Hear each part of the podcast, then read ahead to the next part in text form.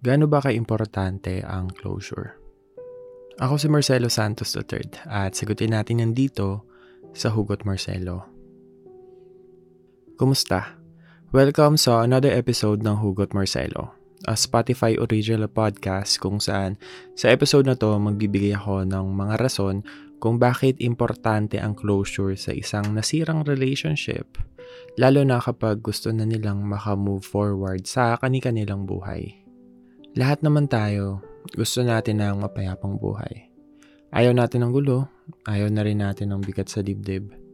Alam mo yung gigising ka sa umaga na magaan lang yung pakiramdam mo. Yung hindi ka nakakulong sa nakaraan. Yung wala kang pinagsisisihan. Walang regrets, walang sayang, pero paano ka makakausad kung may humihilap pa sa'yo mula sa nakaraan mo? Ito yung mga bagay na nag-hold back sa'yo para makalimutan ang mga nangyari sa nakaraan, lalo na yung taong nagpadama sa'yo ng sakit na daladala mo pa rin hanggang ngayon. Pero alam naman natin na yung pain na yun ay nagmula lang sa isang tanong na hindi pa rin nasasagot hanggang ngayon. Ito yung salitang bakit, na pumipigil sa atin para maging masaya. At para maging okay, kailangan natin ng closure doon sa bakit na yun. Bakit iniwan ka niya sa kabila ng pagmamahal mo sa kanya? Bakit kanya niloko sa kabila ng paulit-ulit mong pag-iintindi sa mga pagkukulang niya? Bakit kanya pinagpalit sa iba kahit araw-araw mo naman siyang pinipili, di ba? Bakit siya napagod? Bakit dumating sa punto na ayaw na niya? Meron akong dalawang kaibigan noong high school. Naging sila noong third year kami. Sa simula, okay naman sila typical high school romance. Pero after ng breakup nila, nung graduation namin, hindi na sila nag-usap at dahil nga magka-college na, wala na ring chance na magkita silang dalawa. Pero kung gugustuhin, pwede naman. Pero siguro, choice na lang nila na hindi mag-usap o magkita. Siguro, hurting pa sila sa nangyari. Sabi kasi ng isa kong kaibigan, nakipaghiwalay daw sa kanya yung jowa niya noong may narinig siyang chismis na may ibang lalaki yung kaibigan ko. At dahil na rin nadadalas na ang pagtatalo nila, nagiging toxic na sila sa isa't isa kaya nagdesisyon na lang silang maghiwalay na. Fast forward ngayong may pamilya na yung kaibigan ko. Siguro after almost 20 years, may something pa rin sa puso ng kaibigan ko na matagal nang hindi naghihil. Nandun pa rin yung mga tanong na bakit sa puso niya na matagal nang nagpapabigat sa buhay niya. Hindi naman siya totally 100% affected. Pero iba pa rin yung may peace of mind ka, no? Na kahit sobrang tagal na, gusto mo magkaroon ng kasagutan yung mga bakit mo sa taong minahal mo noon.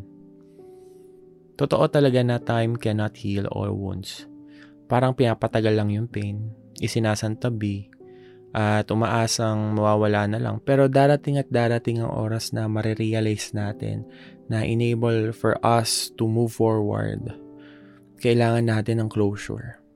Good thing na lang, nagkaroon siya ng lakas ng loob na makausap yung ex niya. Kaibigan ko silang dalawa pero iba yung circle of friends namin. Kaya hindi sila nagkikita. Hindi rin sila nag-uusap. Kasi binlock ng isa kong kaibigan yung ex niya. Pero yun nga, nagkaroon na sila ng chance para makapag-usap. Doon nasagot ang lahat ng bakit ng bawat isa. Nagkapaliwanagan na rin sila sa mga desisyong nagawa nila noon humingi ng tawad, at nagkapatawaran na. In just one day, doon sa pag-uusap nila, parang nawala yung tinik at bigat sa dibdib ng kaibigan ko na ilang taon din niyang tiniis at pilit na tinatago. Dahil sa closure na naganap, parte na lang ng nakaraan ng lungkot sa puso nila. Yung sakit sa dibdib, yung galit na ipon sa paglipas ng panahon. May tatlong uri ng tao na nangangailangan ng closure. Una, yung mga taong gustong makahanap ng sagot. Sila yung mga taong gustong malinawan, mabigyan ng paliwanag ang mga bagay na hindi nila maintindihan sa mga nangyari. Naghahanap sila ng sagot sa tanong na bakit siya sumuko, bakit niya ako niloko, bakit bigla siyang napagod, bakit dumating sa puntong kailangan maghiwalay na. Pangalawa, may mga tao namang gustong makapagsalita sila yung mga taong hindi nabigyan ng pagkakataong mailabas ang kanilang mga saloobin o nararamdaman sa nangyari. Kumbaga para sa peace of mind, kailangan niyang mailabas ang lahat ng naipong bigat sa puso niya. At yung huli, may mga taong kailangan ng closure kasi gusto nilang malaman ang tunay na estado ng relasyon nila. Sila yung mga kakabreak lang o yung may mga feelings pa sa isa't isa pero hindi sila sigurado kung hihinto na ba o ipagpapatuloy pa. Kung tatapusin na o aayusin pa o kung hahayaan na lang o sasagipin pa. Pero may mga tao namang ayaw balikan ang nakaraan kaya hindi nila kailangan ng closure. Pero pag-usapan na lang natin yan sa susunod na episode. Hindi ko masasabi kung kailan ka magiging okay, pero siguro baka kailangan mo ng closure para matanggap ang mga nangyari noon. Para ma-let go mo na at umusad ka na ngayon.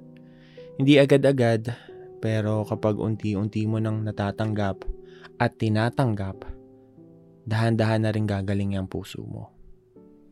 Kung may kakilala kang sa tingin mo ay kailangang marinig ang episode na to, share mo na sa kanila ang Hugot Marcelo Podcast. Tuloy na rin natin ang kwentuhan sa ating Facebook group na Kwentuhan with Marcelo. Sa group na yon, pwede kang manghingi ng advice sa community at pwede kang magbigay sa mga taong nangailangan. Para makasali, i-click lang ang link sa description ng episode na to. Maraming salamat sa pakikinig at huwag mong kalimutang i-follow ang podcast na to and listen for free only on Spotify. Ako si Marcelo Santos III. Ito ang Hugot Marcelo. Good luck. God bless. Mahalaga ka.